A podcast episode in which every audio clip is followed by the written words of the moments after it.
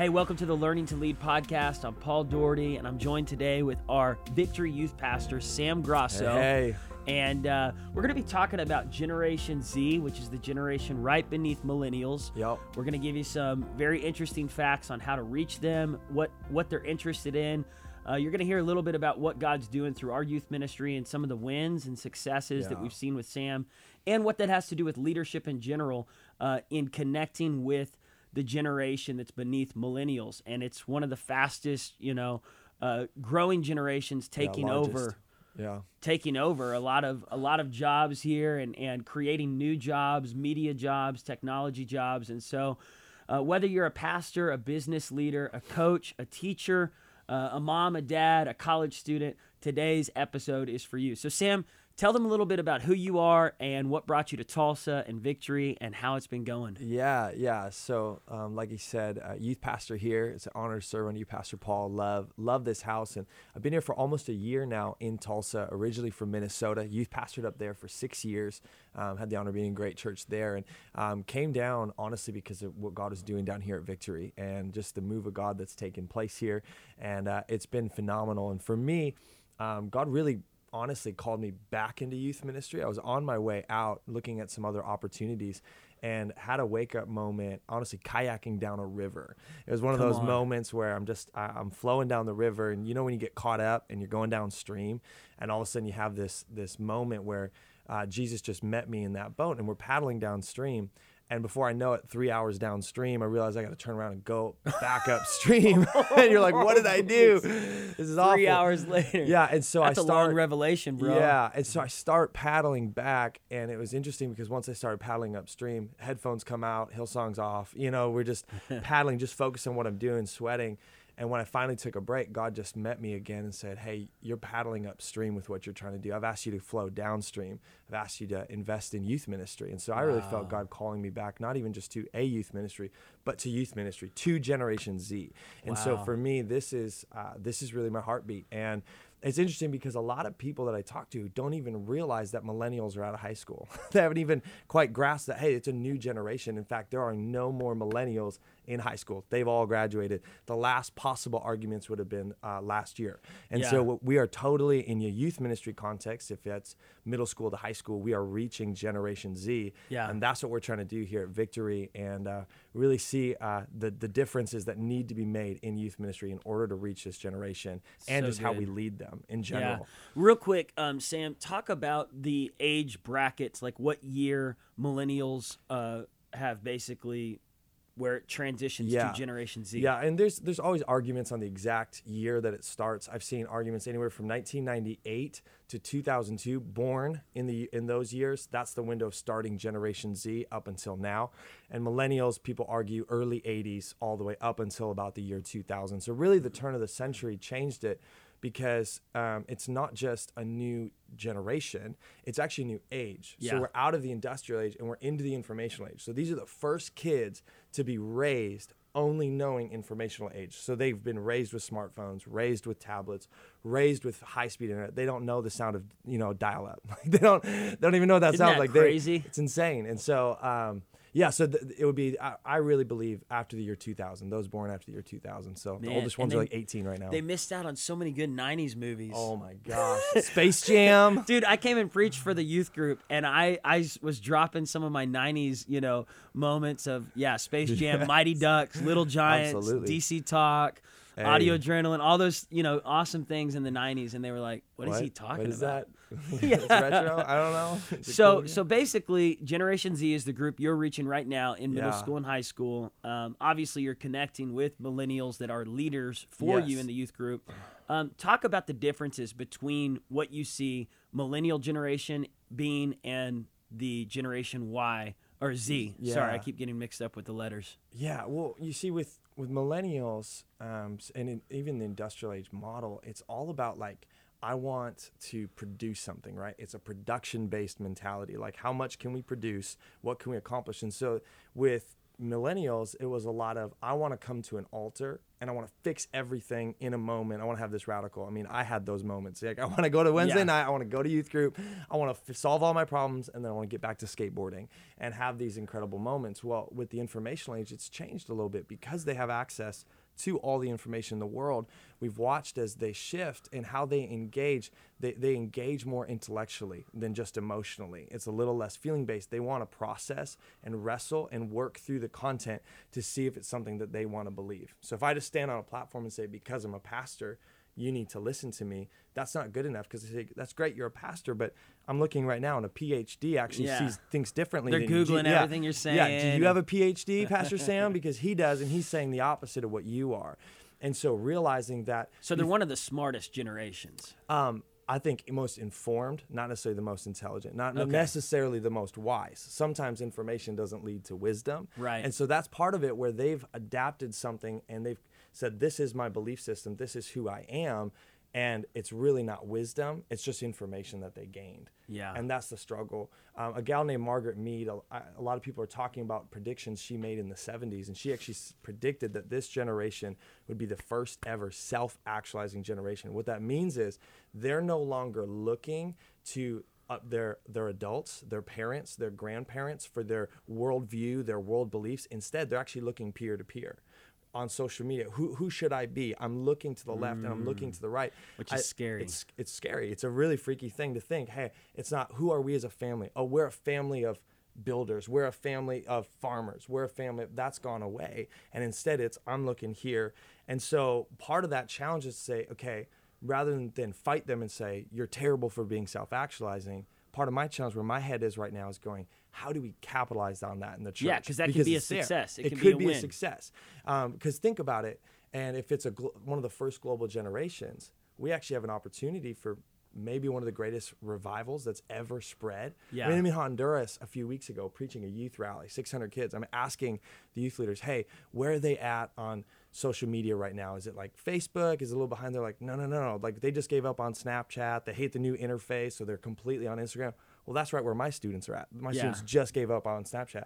I'm like, well, what about these movie references? Do they know? They're like, yeah, they know those movies. What are you talking about? Like, they looked at me like I was stupid. Like, so the course. whole globe is on the same It's on the page. same page with They're this moving all generation. like so I think that's really good, really important. How do you as a youth pastor capitalize on that? There's a lot of youth ministries that are struggling and I don't mean this in a in a boastful way, but Sam like Victory's youth is not struggling. It's No. growing. Yeah. You're connecting with teenagers. Yeah. Uh, last night you had just a little over 300 teens on a regular Wednesday night. Yep. Not a big night. No No. big name speaker. No big band. That's kind of unheard of for a lot of youth groups. Even in churches the size of Victory, Yeah. um, they're having a hard time connecting with teens and getting them to come back on a weekly basis. So share some of the wins on how you're building consistent growth, relationship, discipleship, Yeah. and pulling pulling that age group in. Well, for yeah, I think that's amazing. And for me, I always want to start with why. I love that book, Simon Sinek, and I, I think that way because I know what I want the byproduct to end up being. Right? We want community for these kids. We want to reach them for Jesus. We want to show them the power of God. All of these amazing things, but how do we do it? What's the why behind it? And really, um, what what I noticed, my generation, and I was reached through relevancy. So my youth group that got me saved in high school was because they had the coolest skateboard park. They had the most relevant music. They were always dropping the references. They I felt like they understood me because they were relevant. And what I found though is that relevancy is not strong enough to reach Generation Z. It's actually authenticity that wins. Authenticity yes. eats relevancy for lunch. Because if I say, if I stand up there and I go on this rant about how much I love, you know, like a Jaden Smith, who's a big time rap artist right now, right? Will Smith's son. If I, if I do that, and they know for a fact that I don't actually like him, and they can feel it. They're like, "You don't really listen to him. You just listen to Hillsong half the time." If I try to be Yeah. relevant just for the sake of relevancy, it doesn't land. And so They'd but almost rather you tell them, "I don't like this guy that like you it. all like." Yeah, exactly. They're like, "Oh man, I can Yeah. appreciate the authenticity." And I did that last night. We were talking about video games, and I just talked about how much I don't give a rip about Fortnite. Like, awesome, you all love Fortnite. Fortnite's so big in their world, but I'm like, I haven't played yet, and so I'm actually okay saying it. And they all laughed about it. Why? Because they'd rather me be authentic and real than pretend to like something yeah. for the sake of that. And so, because in a world that's so fake, and everybody's saying, "Hey, here's who I am on social media," and I'm actually afraid that maybe my, my real life won't match up with what I've created online So because of that good, Sam. tension. You watch their world is fake. So if you can be real and authentic and Come on. genuine Come on. and say, hey, I'm not perfect. I'm your pastor. Here's a mistake that I've made. Here's Yeah. what I've walked through.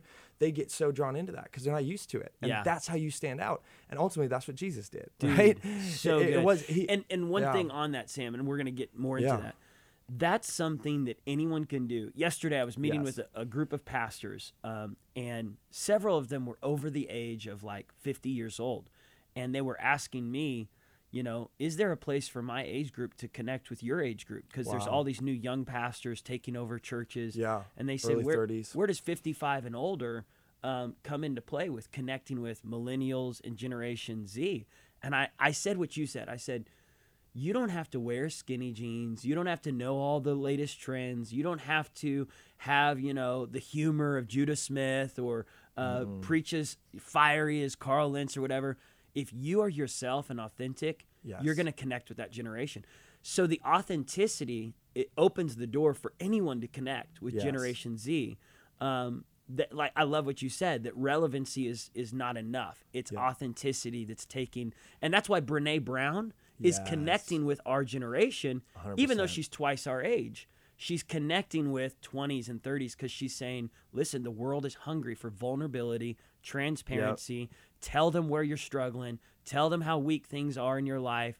Don't put up a facade. That's what's going to connect with Yep. not just that generation. I think it's connecting with the entire world right now. Absolutely. People are hungry for it. because it's it's what they're missing. It's what they're not seeing, and and that's part of it for me. I think, especially like youth context, right? There's sort of this pressure that if my lights aren't cool enough, if my haze isn't cool enough, if if I don't have the band that's just as good as Hillsong Young and Free, if I don't have all of these games and resources and a massive budget, that I can't pull it off. And and I actually think we might be shifting to an age where you might that might actually hurt you if you have all that stuff Mm. because it's this entertainment cycle that you create and if they ultimately they're gonna basically right they're gonna dance with who brought them right Yeah. and if what brought them is entertainment they're gonna expect entertainment and do you want to build the status quo that we will entertain Yeah. you every single week i don't because i can't Yeah. keep it up we don't ha- we don't have a big enough budget people Yeah. probably look at us and think oh they've got it no we don't Yeah. i can't entertain enough and so but what i can do is i can be authentic every week and you switched up, up. One thing I love that you did is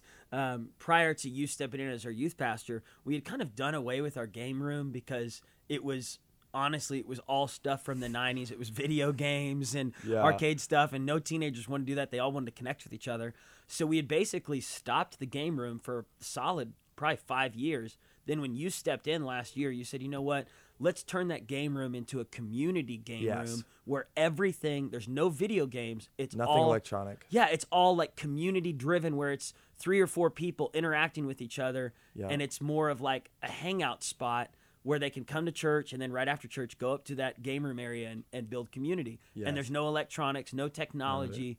Um, so anyways, it just goes right along with what you're saying. Yeah, exactly. And and it just it it really helps solve a problem I think for a lot of people that want to reach this generation is you realize how possible it is, but we have to kind of do away with um, years and years of of what we've known I think youth ministry to be because if you Yeah. actually think about it, Pastor Paul is we youth ministry on a broad scale just really hasn't changed. Yeah. You know what I mean? Like when you really think about it, for the last 20 years, it's been fairly fairly the same. And and that's where I really believe we're coming into a, a moment where it needs to change. And I love I just a couple scripture verses that Yeah. I've been wrestling Yeah.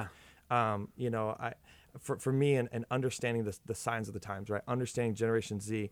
I think first of all, um, it, it's interesting. Jesus actually put it this way. He said, "You know how to interpret weather, but you don't know how to interpret the present times." He said that to Pharisees and to those people around. He's saying, "You- "Great, you know when the winds are blowing, that that when the weather's changing. Good for you, but you can't even look around and see the culture and what's happening in your world around you. You're good. not willing to change. And believe it or not."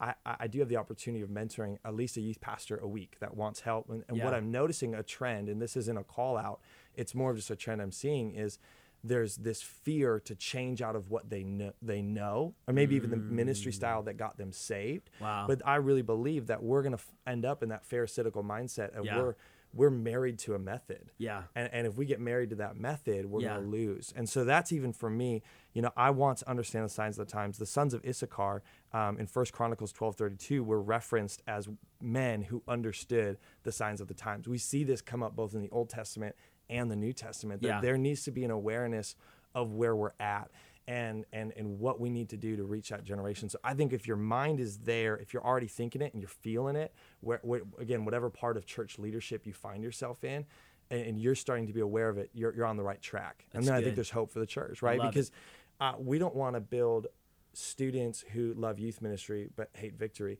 A challenge I've given myself personally is that I want it to be impossible to say I love Victory Youth but I hate Victory Church or I love Victory Church but I hate Victory Youth. I feel like they should be more synonymous than that. Yeah. Because at the end of the day they're going to graduate and then they're going to join the whole church and Yeah. we need to be building up that next generation of leaders. But Yeah. we need to understand the signs of the times to do it. I think that's Yeah. really good, Sam. I, I love it. And I know we're kind of getting to the end of this conversation, but just any last words of advice for uh, people out there that feel called to connect with really the age group between, I think we're talking like 10 years old to 19 years old right now. Yeah. Um, teenagers and preteens that are headed towards their teenage years, maybe even parents that are watching today that have a teenager that are like, I don't know what to do. What the heck? How am I supposed to connect with my teen? Um, what's just some last words of advice you'd share? Yeah, and you know, I think I think sometimes there's always this this fear with teenagers for some reason, and, and I've started to notice it the longer I've been in youth ministry is this reality that in some ways it's actually an age bracket where people kind of just like want to put them in their their programming or hey hand them off to their coaches hand them off to the youth pastor hand them off to their teachers because it's a tough season to connect with them and yet what's interesting is again i really believe this when you can open up and i'll just go back to that authenticity piece for me um, whether it's a student who loves video games or is an athlete or wherever they're at i firmly believe that i can find a connection by really pressing in and caring about what they care about and being Yeah. real with them. I know it sounds so simple and so basic, but it's actually having that conversation and and not always feeling like you need to sound right. Like here I am, I'm going to shove something down your throat. Here's what I believe, but actually ask them where are they at? What what do they think? And Yeah. and for me, I just lead with questions. And it's a hard thing to do sometimes when you get older because you feel like you have the answers. But for connecting with this generation, questions are so powerful I love it. because they dig up something real. They dig up something it. authentic. So you want to connect with a teenager, ask them good questions and watch what they answer because they do have answers because they are thinking. And I bet it also empowers. It makes them feel empowered. Like, oh, you care what I have to say. You, Yes. you actually want to hear my opinion, and uh, I love that. So yesterday, I'll end with these last last few Yeah. thoughts. Yesterday, I was talking with this pastor, built an amazing ministry, um, reaching thousands of people. But he said, you know, I, I made a mistake here, and he said, and I'm I'm willing to share this publicly. He said. During all of the ministry activity I was doing, he said, I, I honestly wasn't around my, my kids during their teenage years. And he said it wasn't until just like a year or two ago that I stepped back and one of them's turning 20 and he said God really checked me like why did you why did you pour all of your energy into the ministry and and it wasn't that he was a bad dad but he just wasn't checked in Wow. watching his teens grow and um, he said you know I think for all the leaders out there that are hungry to grow their thing don't miss those moments, especially those teenage years. He said those teenage years are so important, even though there's probably some annoying moments of rolling the eyes, fighting with your daughter, fighting with your son who thinks he knows what's right. That, uh, but one thing he did say, he said, you know, I don't know how this happened, but he said both of them decided to keep their virginity during their teenage years. And he said, I think I know one reason though. He said, I didn't force it on them. I didn't Oh, wow. I didn't sit down and say, you better not, you know, have sex with your boyfriend, your girlfriend. You better not do this. He said, honestly, he said, if there's one thing I did do right during their teenage years is I didn't force them to do something that I knew was good for them. He said, I tried to just be available to talk with them when I could. He said, if I could go back to some of those other years, you know, where I was checked out and I was more focused on the ministry, I would I would love to do that. But he said, thankfully, that one thing, you know, is something I can look back and say, man, praise. God, my teenagers made some good decisions. But I just encourage everyone out there who's Yes. um, trying to connect with this generation right now that's, you know, teenagers in high school and middle school. Take this podcast and break it down with someone. Process it with your team. Talk it over with uh, some of your staff members. Talk it over with some of your friends um, that are called to reach this this generation. And then if you want to connect with us, we have a conference once a year called the Victory Conference. And uh, this year, we're going to have a breakout session where we pour into kids pastors, youth pastors, Yep. college pastors, and uh, and leaders that are called to connect with that generation. So maybe you could come out for that. It'll be right here in Tulsa, Oklahoma. Hang out. Second week of August, Yes. come meet Sam. Come meet our kids pastor Amy. Uh, my wife and I, Ashley and I, will be a part of that. And I believe it'll be worth your investment, but also just stay connected with the podcast here. Thanks for listening today. You can follow Sam on Instagram. What's your What's your Instagram At handle? Sam L Grosso, G R O S S O. At And- Sam L Grosso. And then they can also follow our Victory Youth on Yeah, Instagram and which is all that stuff. at VY Tulsa, at VY Tulsa. at VY. Tulsa. And you can kind of see some of the stuff they're doing. Um, we just launched earlier this year our first Wednesdays, where we still have our regular regular Wednesday night services, but our first Wednesdays, the youth Combined. combined, It's kids amazing. combined. It's a lot of fun. So go online, go check it out. We love you so much. Thanks for watching today. Thanks for being a part of this. Thanks for listening uh, on the podcast. And uh, stay tuned for more episodes like this. God bless Yeah, you. You're amazing.